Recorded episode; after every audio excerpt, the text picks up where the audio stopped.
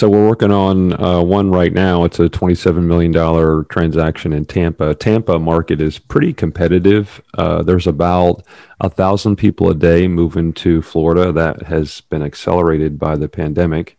Uh, the, the joke is when you go to the grocery store here, pretty much what you hear is a New Yorker yelling down the hallway to his wife in a Brooklyn accent. That's what you hear at the grocery store.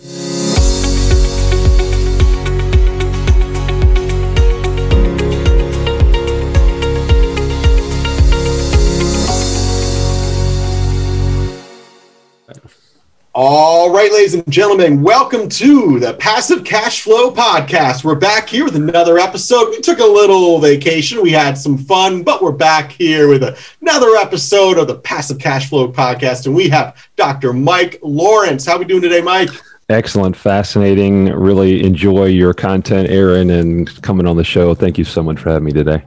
Excellent, excellent. I'm glad to be back here in this in the seat of the podcast, doing another. Uh, uh, production here. Very exciting. Uh, Mike, you've been up to a lot of different things. I enjoyed our conversation uh, through the last few minutes, just getting to know each other a little bit. And uh, why don't you talk a little bit about what you do in the Florida Multifamily Group? Yeah, sure. We create effortless, tax efficient monthly cash flow for the self employed through Florida multifamily investing. And so basically, we're syndicating properties in the multifamily space here in what most would call Central Florida and some might call North Central Florida. So we're super, super focused in one area. And uh, we'll probably talk on the show here today about the concept between geo niching and wide area investing. And, and really, when you look at the multifamily space, the world breaks into two groups geo niched investors, which is about by my count, about 5% of all syndicators fall into that category. The other 95% of syndicators are wide area investors who typically invest in two, three, four, five states. So maybe we can talk about that here today. Yeah, absolutely. I mean, I, I, always realize with real estate, it's location, location, location, but you know, it kind of is, but it kind of isn't. It's also more about boots on the ground, infrastructure, having good people, knowing your market. You know, you could put me in a really great market, but if I don't know it like I know my market, I'm, not, I'm just not going to crush it. Um, you know, so I, definitely on the same page there. But let's figure out how we got to this conclusion and why uh, we're the five percent that focus on buying where we live, and everyone else is doing it different. You know, it's it's, it's kind of strange. How, how'd you get started with this?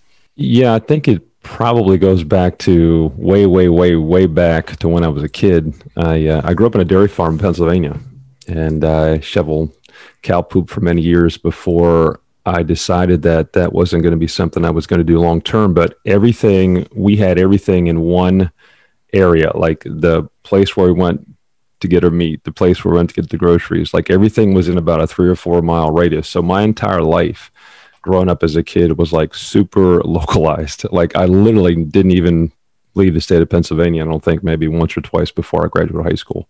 Wow. So this whole insular concept of being hyper hyper local, I guess, was just part of my experience growing up, and I think it kind of stuck with me. And so I enlisted the Marine Corps when I was 18 to uh, get off the dairy farm.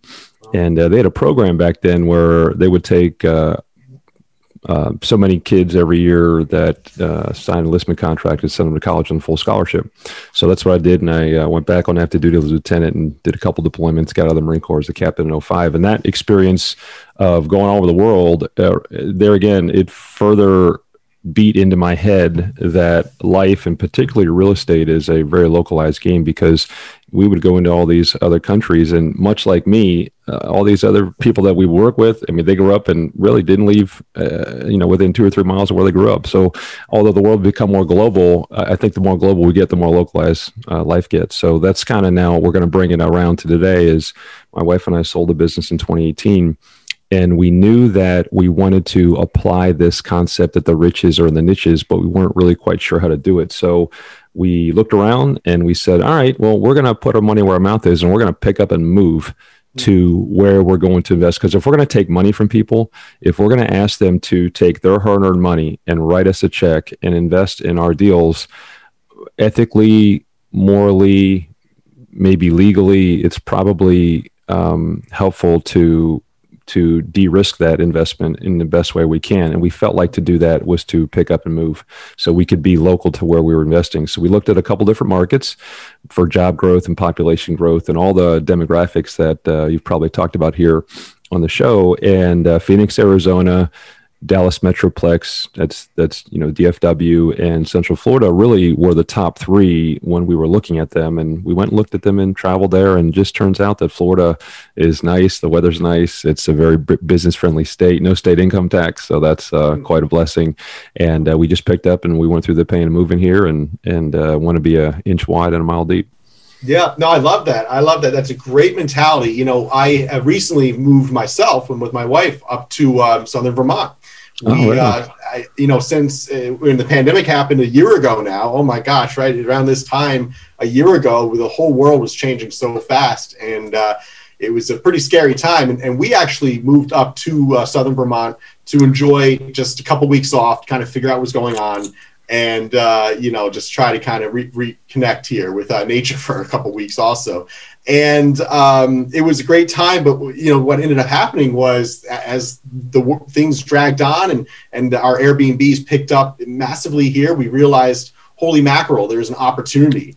Uh, the real estate's cheap, the rent is sky high. Everyone from Boston, New York is trying to get up here, and so we we took advantage of that. We we realized uh, we we built our holdings up here and bought three properties in, in two months and uh, just completely uh, have been building and building our infrastructure here. So I live here now with my wife, and, and it's really an amazing place to live. I always wanted to live near a ski resort, you know, so I kind of killed two birds with one stone there. Dream come true for Aaron, also building my business, two, two great things. You want to be happy and enjoy life as well. So, um, but it's so important. I agree. How do I honestly, you know, look, look my investors in the face and say, hey, I'm going to take your IRA, your hard earned capital, put it into uh, an asset six states away. And I got ABC Management, and they've assured me with this nice PDF they sent me that they will do a great job on my real estate. And you know, and and I get it. That's that's a model that works uh, for a lot of people. So you know, I can't knock it too much. Uh, but I've also heard horror stories, and um, you know, there's risks investing whether you're there or not. But at the same time, I think you got to be near your assets. If you're the GC, you're the operator, you know, you are the general partner, you're the person calling the shots. Uh, it's hard to do it four or five hours away, five, six states away. You know, it, it can be done, but it is harder. it, it is riskier, in my opinion. And um, that's why when I talk to people, I say, you know, when you're shopping around for a syndicator, ask, do, do they live in the market? Do they know the market? Mm-hmm. Or are they just hiring third party management companies because that's an added risk. Um, awesome. No, so that, that's cool. I like that mentality and uh, and that's uh, so that's worked out for you. Then it sounds like you've been uh, there. That and what was it? How many years ago was that?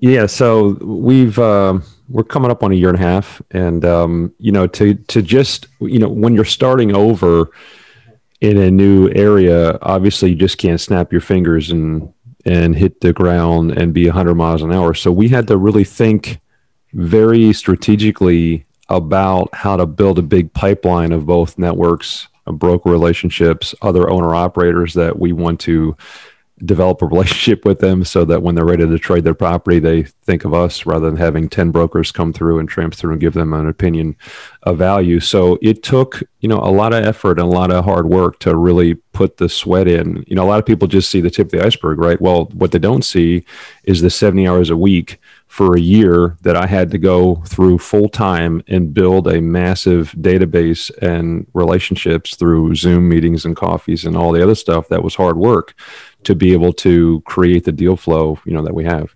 Mm-hmm. Oh my gosh, yeah. There's so many, so many hours behind the scenes to make it happen. You know, it's uh, it's an amazing industry we're in, where it's uh, very glamorized. You know, in a lot of ways, HGTV and all the different uh, people selling you books and CDs, making it look easy, you know. And so you got to uh, really recognize yeah, the, the amount of hours behind a computer screen or just talking to people, connecting with people. Uh, it's a big part of what we do. You know, my partner Seth Martinez is in charge of kind of the deal flow in New Jersey, and boy, he'll talk to landlords for three or four years. You know, go meet with a diner every every year. They won't even talk about the building sometimes. Like, right, just, right, right. You just sit down and chat, right? and they just, you know, when, when people like you, they want to do business business with you, right? Yeah, it's hard to say no to, a friend. The people that know, like, and trust you are, it's just like a wrapping your tentacles around them. You know, I think Dale Carnegie said the sweetest word in the English language is your own first name. And so the more you can be interested mm-hmm. rather than interesting, it's mm-hmm. going to be a lot easier to make those deals happen. Mm, mm, that is so important. You're right. You're right. Absolutely. And be able to listen to people and really um, relate to what they're saying, you know, is, is so important. But also understand who you're talking to, who's on the other side of the table. You know, what's important to them without them necessarily telling you. You know, what's important to them uh, in this scenario, or or whatever is happening. Whether it's someone who's considering investing with you, or someone that's considering selling you their real estate they've owned for 20 years, or you know, it's it's uh, it's important to understand what what's the biggest concern in this because it's not it's not, often it's not money. You know, it's actually not money. It's right? It's making right. sure the transaction is not painful, right? That's right. Yeah, making sure it closes. Can they, you know, are they trustworthy? And it it also helps uh, to to really. I use the analogy of shooting with a rifle rather than shooting with a shotgun.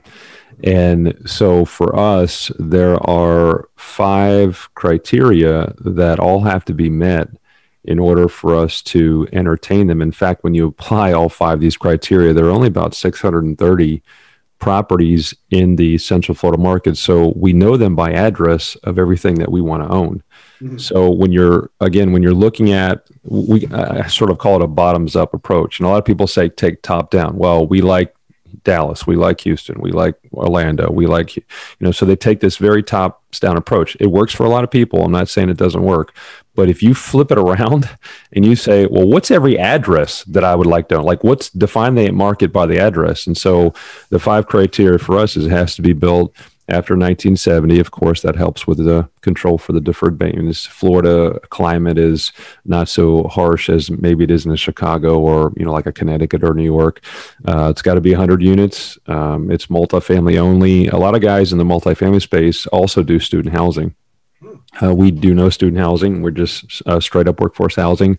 Uh, workforce housing is basically the term that ref- refers to the tenant makes seventy five thousand dollars or less. So a lot of so the workforce housing concept is really that C product or that B product, and uh, it's got to be located in central or north central Florida, and it has to have traded at least thirty months ago the last time it changed hands. So when you apply those five uh, five criteria. There are only 630 addresses that, and they change in uh, CoStar and most. Of, we look at the data. About 80 percent of them turn over every year. So if you take 630 times eight percent, that's about 50 transactions a year, roughly one week. So we know that it's plenty to support our business model, and we want to shoot with a rifle that has a scope on it, not a spray and pray shotgun, which further substantiates the inch wide, mile deep geo niching. Where, again, uh, to your point, Aaron, earlier, plenty of people make money and have been very successful in the wide area concept. Uh, it's just not the way we go to market.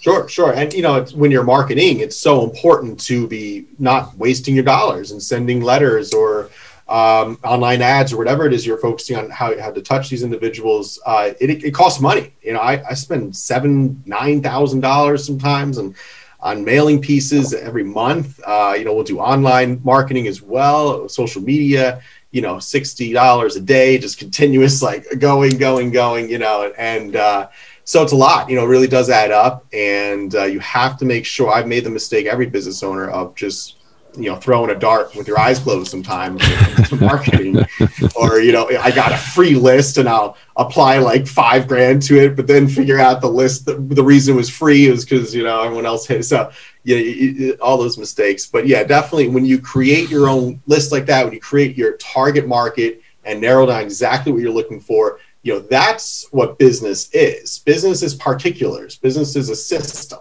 you know, and, and I think uh, sometimes we get mixed up in the glamour of it all and we forget the nitty gritty that it's actually being a good business owner is about just having a very very particular uh, scope and just knowing exactly what you're looking for and, and shooting as close to the target as possible day mm-hmm. after day um, and then you know finally when you hit the target fine tuning that, that even further and And uh, so, yeah, it's. I think you definitely the, the nail on the head there. Uh, have you found uh, any any great deals down there? Uh, yeah, uh, so we're working on uh, one right now. It's a twenty-seven million dollar transaction in Tampa. Tampa market is pretty competitive. there's about a thousand people a day moving to Florida. That has been accelerated by the pandemic. the, the joke is when you go to the grocery store here pretty much what you hear is a New Yorker yelling down the hallway to his wife in a Brooklyn accent. That's what you hear at the grocery store. And uh, we got all these New Yorkers moving down here, and uh, and a lot of blue collar jobs have been created. So so that's that's we're hot and heavy into that one right now, and that's consuming, you know, a lot of uh, what we're doing. But we're we're underwriting probably roughly eight to 10 properties a week. You know, for every, you know, the ratio is like you got to underwrite about, about a 100. You're probably going to make eight to 10 offers, you'll get one. Uh, it's in, I think the competition in Florida is increasing. So that's probably maybe 20 offers to get one is probably more closer to the ratio today. But, you know, there are pockets. You also mentioned, you know, you, have your podcast. Well, one of the really uh, interesting things, and I'll go back to Dan Sullivan, strategic coach, calls this thing called the unique ability, and uh, we know that one of my unique abilities is talking to people. I love talking to people like you. I love interviewing people on my podcast, and so we can because we know who we, whose properties we, we want to buy, we can just invite them on our podcast. Now, not everybody says yes. But you know, one out of ten will say yes. They'll come on. We can develop a relationship with them, and you can probably bet when that guy thinks about trading that property, he's he's probably going to come back to the guy who knows him, who likes him, and trusts him, who gave him a platform, who gave him a chance to tell a story. So that was the main genesis for starting the podcast for us, is so we can interview the owner operators whose properties we want to eventually buy. Yeah, that's a great idea. You know, I, I do have people in my business, you know, that um, you know, I, I, it, it's interesting when I find people that are even if they're an investor, but maybe they're doing something outside real estate or they've been a successful real estate investor, or realtors or different um, people. But landlords, that's a good idea. I really haven't thought of in, inviting landlords on our. Uh, you know, the thing is, a lot of the guys we're talking to are pretty grumpy old men. You know, I'm not sure how much fun they'd be on the podcast. You know, but everybody's got a story inside of them, and the problem is most people are not interested in the story. So we will typically go through the apartment associations. So these are nonprofits that are the lobbying organizations for the multifamily industry. And so you can become, you know, you pay the fee, become a member, and now you can reach out and network with these folks as a fellow member of an association, which is a way different way then you're going to be cold calling them or cold emailing them or reaching out to LinkedIn and the guy doesn't know you. That's just a whole different way. So there's a trust factor there when you're sort of peers, if you will, when you're both in, say, an apartment association or whatever, you know, for for whatever niche the audience is is thinking about. That that's also uh, something else we did when we moved to Florida that we did relatively quickly to try to again try to build that pipe of relationships.